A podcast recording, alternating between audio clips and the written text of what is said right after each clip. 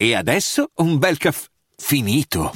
Perché rischiare di rimanere senza caffè quando puoi abbonarti a Caffè Borbone? Prezzi vantaggiosi, costi di spedizione inclusi, tante possibilità di personalizzazione e l'abbonamento lo sospendi quando vuoi. Decidi tu la frequenza, la qualità, scegli tra le cialde e capsule compatibili e crea il tuo mix di gusti e miscele. Mai più senza caffè con l'abbonamento Caffè Borbone. Tutte le info su caffèborbone.com. Hiring for your small business? If you're not looking for professionals on LinkedIn, you're looking in the wrong place. That's like looking for your car keys in a fish tank. LinkedIn helps you hire professionals you can't find anywhere else, even those who aren't actively searching for a new job but might be open to the perfect role. In a given month, over 70% of LinkedIn users don't even visit other leading job sites. So start looking in the right place. With LinkedIn, you can hire professionals like a professional. Post your free job on linkedin.com/people today. Un catastrofico errore medico. 6 uomini con una vita davanti e un incubo ancora in corso. Benvenuti a Direful Tales. Questo è il caso dell'esperimento TGN1412.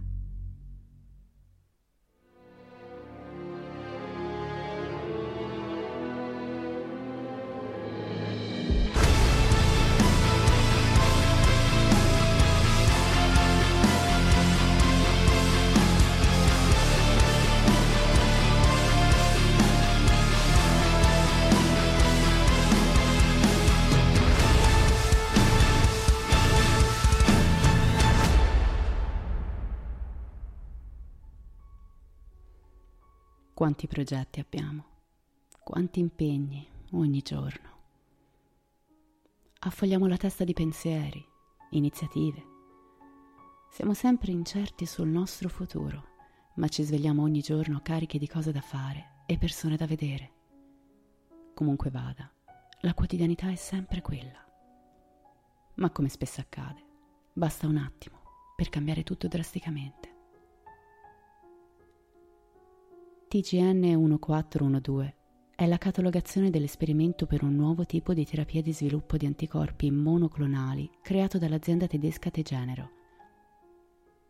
La terapia dovrebbe servire a manipolare il sistema immunitario di pazienti affetti da leucemia, cancro e altre malattie autoimmuni.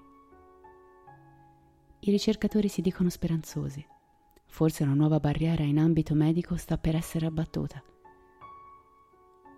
Le scimmie usate per i primi test su esseri viventi non hanno riportato alcun effetto collaterale e quindi la sperimentazione può passare a livello successivo, la somministrazione su soggetti umani.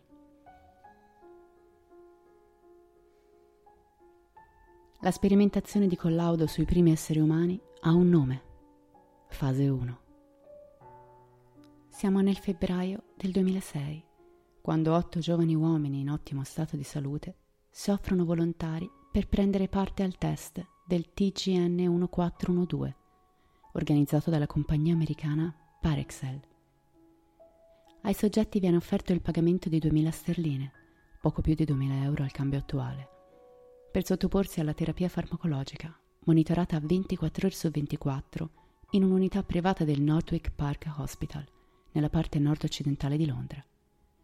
L'esperimento avrà una durata di soli 3 giorni. Gli uomini hanno un'età compresa tra i 19 e i 34 anni. Tra loro incontriamo Rob Hallfield, ha 25 anni e si è lasciato convincere da un amico che fa spesso da tester per le case farmaceutiche. Rob è affascinato dalla causa e decide di partecipare per poter contribuire a qualcosa che potenzialmente potrebbe cambiare la vita di chi soffre. Incontriamo anche David Oakley, il più vecchio del gruppo. Ha 34 anni e nella vita di tutti i giorni si dà da fare. Infatti fa 2 lavori, che lo vedono impegnato per la maggior parte del tempo. David ha recentemente chiesto alla sua fidanzata di sposarlo e 2.000 sterline guadagnate in soli 3 giorni possono aiutarli a pagare le spese per la festa o un fantastico viaggio di nozze. Sembra un'occasione dettata dal fato. Al test partecipa anche Raskan, un giovane ragazzo di 23 anni, fresco di laurea e nuovo nel mondo del lavoro. Una paga così alta per un così breve impiego può aiutarlo a pagare l'affitto, mentre cerca di navigare tra i vari colloqui della città inglese. I ragazzi arrivano all'ospedale e ricevono le prime informazioni. Il farmaco possiede anticorpi monoclonali, che avrebbero lo scopo di educare il sistema immunitario di pazienti affetti da leucemia, malattie autoimmuni e cancro, a regolarizzare e adattare il corpo alle malattie più difficoltose, senza dover passare per i classici trattamenti fortemente invasivi come la radioterapia e la chemioterapia.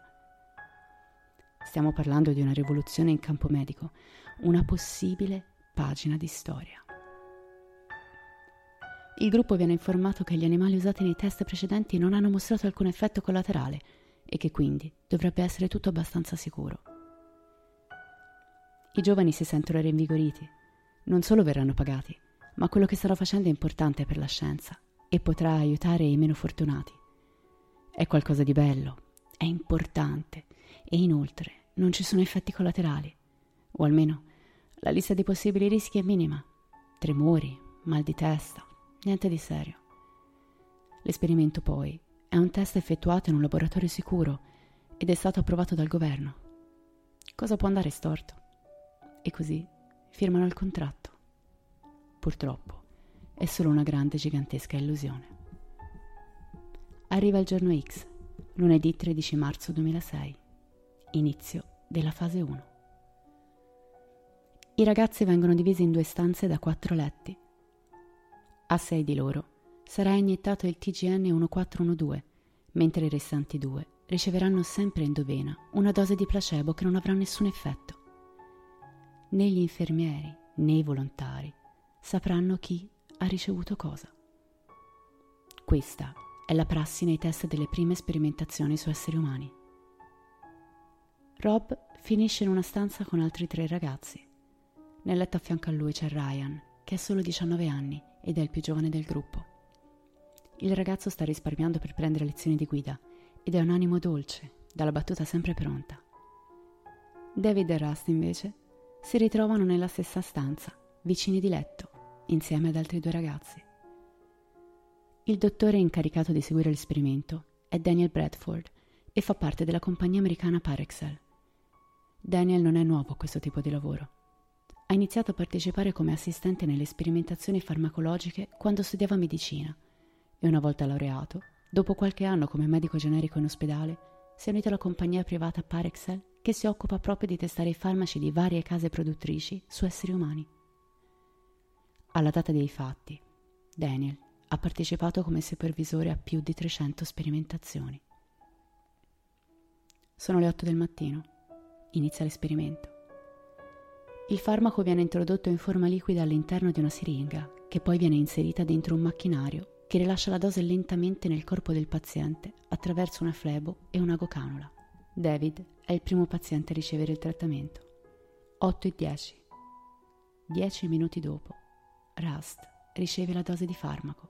Mentre la siringa sta ancora spingendo il liquido nel suo corpo, gli infermieri si affrettano a passare agli altri 2 pazienti, per poi spostarsi all'altra stanza. Sono passati 20 minuti, quando David comincia a avvertire un mal di testa. All'inizio non se ne preoccupa molto, ma in breve tempo il dolore si trasforma in emicrania. Avverte un'infermiera, che gli mette un asciugamano bagnato sulla fronte, ma non fornisce niente per alleviare il dolore. C'è un esperimento farmaceutico in corso e anche il più insignificante analgesico può alterare il risultato. 8:40. Sono passati 40 minuti dalla prima iniezione, quando nell'altra stanza Ryan riceve la dose. 8:50. Anche Rob riceve la sua dose. Nel frattempo, nella stanza alla fine del corridoio, il mal di testa di David peggiora velocemente. Comincia ad avvertire un caldo innaturale. Nel letto di fianco, Rust vede il compagno spogliarsi ed agitarsi e non può far altro che chiedersi: succederà anche a me fra pochi minuti? Passa poco tempo e David peggiora. Un dolore fortissimo alla schiena lo affligge, come un assassino che continua a coltellare la sua schiena, a tal punto che David non riesce nemmeno a parlare. Nel frattempo, un altro ragazzo nella stessa stanza comincia a mostrare gli stessi identici sintomi di David. Sono le 9:20.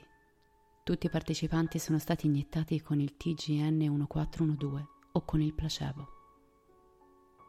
Nella camera di Rob cominciano i sintomi, ma sono diversi.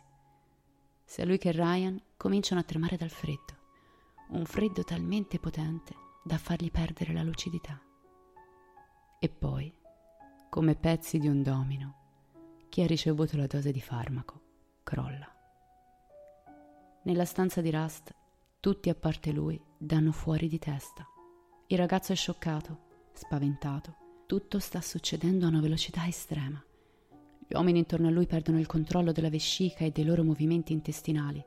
Vomitano bile, svengono, cadono dai letti e lanciano grida strazianti. L'agonia è palpabile, il panico pure. Daniel Bradford, il medico supervisore, si rende conto che la situazione è fuori controllo. Non ha mai assistito a niente di simile. I pazienti realizzano che lo staff medico non sa cosa fare. È mezzogiorno. Sono passate 4 ore dall'inizio dell'esperimento. Rust è seduto sul suo letto, l'unico che non ha le tende tirate, e l'unica cosa che gli fa compagnia sono le urla di dolore dei suoi compagni e la terribile domanda interiore che non può fare a meno di farsi: quando succederà a me? Daniel nel frattempo va nel suo ufficio e contatta il dipartimento di terapia intensiva dell'ospedale. Il Northwick Park Hospital non è al corrente che un esperimento farmaceutico sta avvenendo in uno dei reparti privati del terzo piano. Al telefono non risponde nessuno. Daniel quindi corre per 2 rampe di scale, entra in terapia intensiva e porta via con sé 2 medici di turno. Questi ultimi, messi al corrente, consigliano al team dell'esperimento di iniettare agli uomini soluzione salina, antistaminico e idrocortisone. Un'infermiera nel frattempo raggiunge Rust. Gli toglie la gocanola e gli dice di andare a mangiare qualcosa. Il ragazzo confuso si allontana e quando torna nel reparto i letti sono tutti vuoti. Le stanze abbandonate, lasciate come dopo una guerra. Lui e l'altro paziente che ha ricevuto la dose di placebo vengono mandati a casa. Sono le 13, 5 ore dall'inizio, e i 6 uomini che hanno ricevuto il trattamento vengono trasferiti nel reparto di terapia intensiva, in una stanza che li raccoglie tutti, in modo da essere monitorati come gruppo. David entra e esce da uno stato di incoscienza. Anche Rob si chiede addirittura che fine abbia fatto il giorno e dove siano le ore. Ma lui crede molto nella scienza e, anche se sta male, ha fiducia nel team medico. Arriva la sera. Sono le 19. Quando Ryan si aggrava improvvisamente. Il ragazzo viene intubato d'urgenza. Le tende del suo letto vengono tirate. David e Rob si guardano. Le cose si stanno facendo serie. Ryan viene portato via. Ora tutto si fa più reale che mai. Un farmaco mai testato sull'uomo, una malattia sorta improvvisamente e 6 uomini in bilico su una scalinata verso l'oblio. Viene chiamato un altro medico responsabile della terapia intensiva, il dottor Ganesh Sunteralingam. Non è di turno, anzi, è a cena fuori con la moglie, ma raggiunge subito l'ospedale. Sono le 20, sono passate ormai 12 ore dall'inizio dell'esperimento. Il nuovo medico controlla subito Ryan.